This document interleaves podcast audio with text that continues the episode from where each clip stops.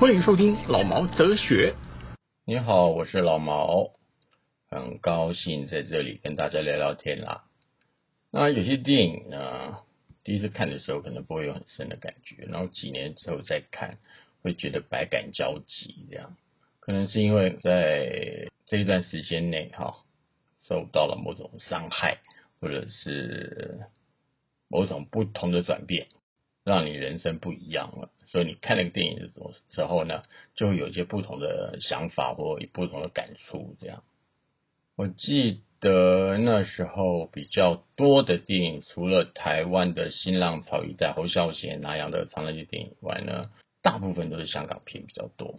我记得有小马哥，然后还有无间道，还有李心洁去演的那个那个鬼片。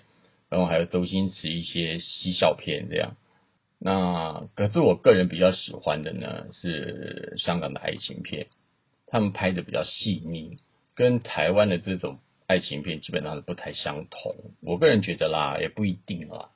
那比如说，在我为什么会说香港的爱情片比较细腻呢？可能是因为我记得的比较多，那台湾我不太记得爱情片，好像都是一些很剧情的生活片子这样。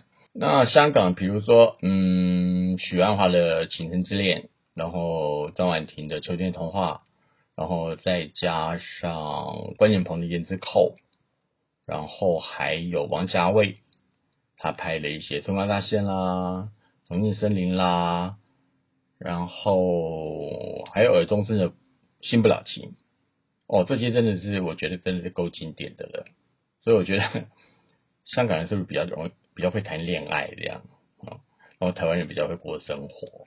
那在这么多爱情片里面，香港的爱情片里面，我印象比较深刻的看了两三次的是《玻璃之城》。为什么我会对《玻璃之城》特别有兴趣呢？因为女主角是台湾去的，在那里面成为一个香港的大学生，是一个演技，就整整个转变成为一个女演技派的那种那种那种女明星，真的有点让人想不到啦。当然，他之他的转变，我觉得从一个三三三级明星转过来，也是够呛的，够了不起的了。然后我记得应该是《色情男女》之后没多久，好像就拍了《玻璃之城》吧。当然中间还有非一般爱情小说，那可是因为他不是寡呃真正女主角，因为它里面还有三个女的这样，所以我会记得《玻璃之城》比较多。那《玻璃之城》呢，他也他也是张婉婷当导演。那罗启瑞呢是这个戏的编剧，这样。那整个故事呢，他是在讲一个大环境下无奈被迫分手的恋人，他们各自的儿女又回到了香港，去收拾遗物的时候，才发觉他们父母之间的爱情故事。原来他们父母之间呢，一个小王小三的故事啦，哈，小王小三吗？嗯，好像也是啦，嗯，对。那小王小三呢？我不，其实我不会觉得有什么问题，我只是觉得小王小三的爱情故事也是个爱情故事啊，也是每次蛮美的啊。只要有真正的爱在里面，那当然是，当然是大家就觉得 OK 啦，祝他们呢白头偕老。可是他们没有，就他们是膝跳跳，到最后的时候呢，是从是开车从康英国的康桥下面上面呢冲下去。然后两个人殉情，和罗密欧朱丽叶一样殉情这样。那刚好那时候我记得没错的话，好像是，哎，那时候有千禧年呐，好像啊，他们就是英国这种大家进入进入千禧年的时候呢，然后就砰，他们的结束了。然后这两个男女主角的爱情，呃呃，就就开车结束了他们的生命，这样让爱停留在最美的时候，这样。那赵年导演呢？他对一些事情他有很多的情怀，比如说他那时候我记得他说过，他曾经在香港大学女生学生的宿舍楼里面住过，呃，在那边香港大学读书，所以他觉得那个那个要拆掉，他是很舍不得了，所以就马上就拍了这个故事，把他读书那时段的记忆呢，全部都记下来了。那时候在筹备的时候呢，刚好也是香港九七回归的时候，那是在维多利亚港，也就是他们说维香港维港啦。然后有一个回归的烟花，然后张婉婷呢就急急忙忙在筹备的时候还没开拍的时候，就就抢拍了这个这场维维多利亚港的烟回归回归烟火表演。那也就是最最后吴念祖跟张馨月把他妈妈跟爸爸的烟呃骨灰摆偷藏在偷藏在那个那个烟花里里面放出去天空，啪，好漂亮，这样变成两个人爱情这样。我个人是觉得里面最让我动心的地方呢是小三的问题。为什么我会这样说呢？因为很多时候我们的伦理道德。上会建立一种观念，就是你有结婚啊，你有老婆或者是你有妻子啦，然后就不能去爱别人了，你就必须跟这个人一生一世了。这样，那我觉得，嗯，那我扣两两，那不等于是用结婚来绑紧了一个人嘛？这样锁死了一个人，很笑这样。他们有，他们里面有几个经经典的台词，我记得很清楚，比如说。我的生命线、事业线、爱情线，全都是用你的名字拼成的。靠腰啊，这不就是说，啊，鬼戏狼龙好你啊，这样这个意思吗？全部都属于你的了。还有一句是，为什么一个人呢可以同时喜欢两个人，呃，同就是同时爱两个人呢？应该一个人一个人可以同时中意两个人呢？这样。这一点我就觉得很有趣，他们有这个 这句话台词，我就哦，我就，然后还有一句是，你不在我身边，我先系最爱你嘅，就是你不在我身边，我才是最爱你的。很多时候呢，人都是这样子啦，得不到的就最好的，得到以后好像不会珍惜。可是你要真的真的去爱一个人的时候呢？不管他在不在你身边，你都会爱他。可能因为两个人不会在 一起生活，不会玩 gay 哦，我是这样想的。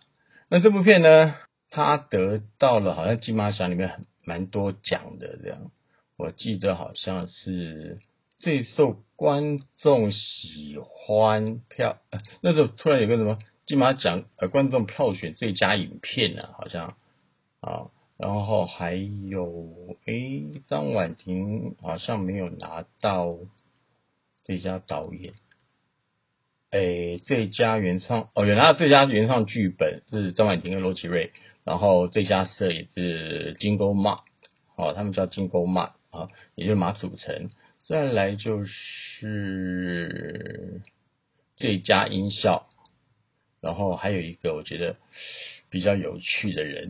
也是台湾过去的，叫做最佳剪接叫李明文。这个人呢，听说好像跟苏琪闹绯闻，不知道真的假的啦。好，那因为我也认识这个李明文，因为他好像回了台，从香港做电影做一做，然后就回了台湾这样。那我就说，那我是一个朋友，因为介绍我帮他们做整理。电脑软体的时候认识了这个人，这样。反正这个人呢，我是觉得是一个，你讲他怪咖吗？也不是怪咖。你讲他难搞，他也不是难搞。我个人是觉得他是怪逼啦，嗯，就是没那么臭，然后又很奇怪，这样有些原则是跟他不一样，然后别人抓摸都摸不到，可是又你又觉得好像很好讲话。我之前看了一次，然后因为。因为这个人我又看了一次，然后因为出去又看了一次，总共看了三三次，是吧？我记得三四次吧，这样。那当然了，里面的配乐我觉得也是蛮屌的。为什么会叫黎明去唱《Try to Remember》？Try to remember 啊，那我觉得蛮好笑的了。那当然了，我不是我不是在耻笑他的意思了。我觉得当然了，理所当然的咬字奇怪是正确的，对不对？那爱情这件事情，基本上对很多人来说，都是都是会有很多不同的面相啦。啊，可以说爱情是很多不同的面相，对每个人都不同，那我们对每个人要的也不一样。那怎么去面对爱情呢？也是有很多不同的方法。这样，真正的爱情是怎么来呢？我觉得不是去争取来的。我觉得有些爱情是好像是注定的这样。那在你的人生里面，好像就会有注定几个人是你爱的，几个人是爱你的，然后好像老天都有安排的这样。当然，现在这个社会里面有很多的旷男怨女哈。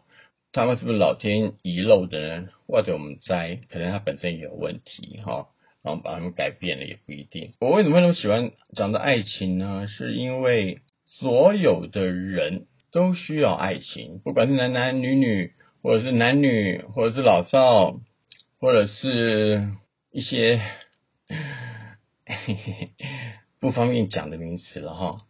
然后我觉得这都是每个人的心理上的需要。不是生理上的需要，爱情，我觉得爱情是属于生心理上的需需要，肉欲才是属于生理上的需要。那基本上我会觉得这是不一样的东西啦。那如果你们两个心灵相契合的话，那我觉得那才叫做真正的爱情，互相的。你说要不要互相弥补呢？我觉得也不用互相弥补，互相的呃互补啊。比如我常常听到一些爱情专家说啊，两个人互补，阿林北还刻补嘞，啊互补要干嘛？我觉得最重要的一点是。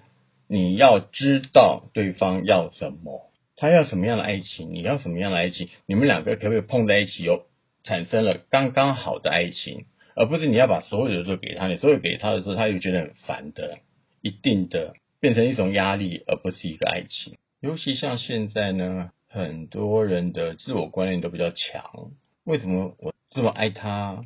然后做了那么多，他却没有感受到，或者他给我的不对等，这样，那我觉得爱情是没有对等的啦。然后只是你有没有真的有那种心动的感觉？诶，想到心动的感觉，我会想到，那人家导演呢，在香港呢也导了一部叫做《心动》，这样也是个三角恋。我觉得真正的爱情好像会让人刻骨铭心、比较难忘的，都是比较纠结的爱情，这样。那《玻璃之城》也是啊。那我觉得《玻璃之城》里面。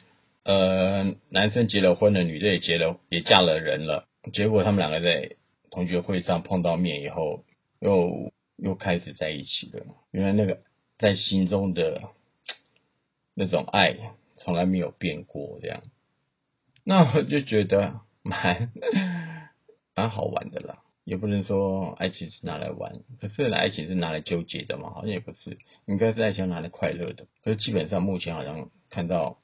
两个人在一起不吵架不闹的，好像蛮少的。我们家楼下才今天下午大过年的，在楼下又吵架了，这样他们也吵得很奇怪，这样吵了也不离婚，然后吵了也没有，也是一巴掌呼过来，一脚踢过去那种的。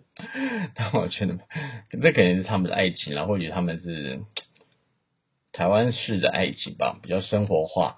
那在香港来说，真的是比较比较内心啦，哦，香港人真的比较会谈恋爱了，感觉上。不然就是比较会幻想爱情，是他的模样、他的面貌，然后一直一直不停的去揣摩这样。像关锦鹏的《胭脂扣》里面有，那时候我记得有一个台词也是蛮经典的，张国荣讲梅艳芳：“你好演吗？你很淫荡。”想没想到他现在回他的是：“我是呀，我海呀，我海呀，对我是啊。”这样，那我就觉得。哦，这两个互补的刚刚好，一等于是西门庆碰上了潘金莲这样。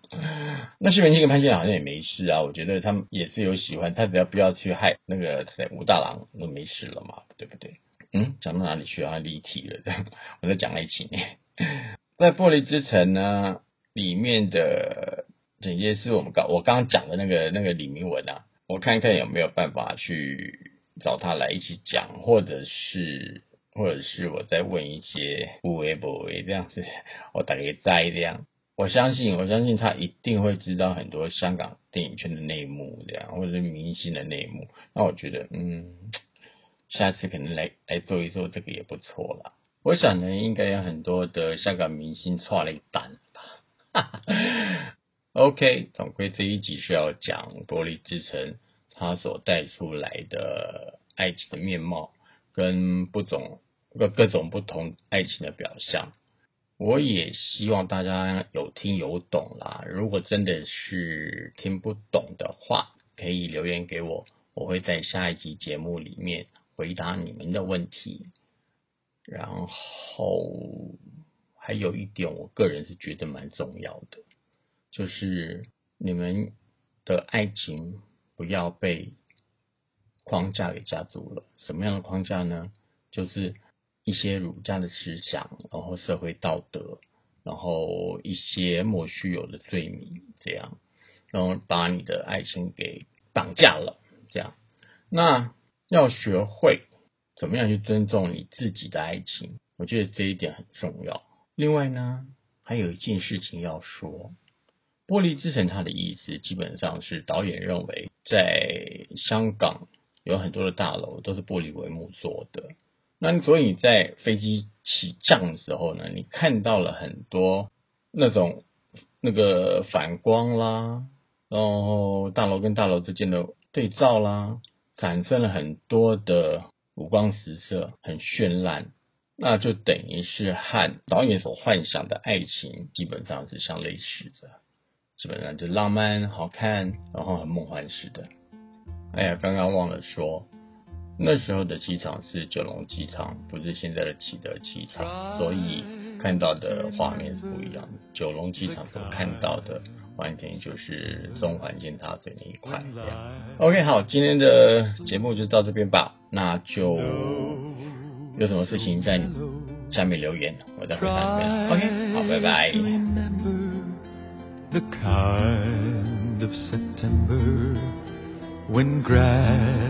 grass was green and gray was yellow.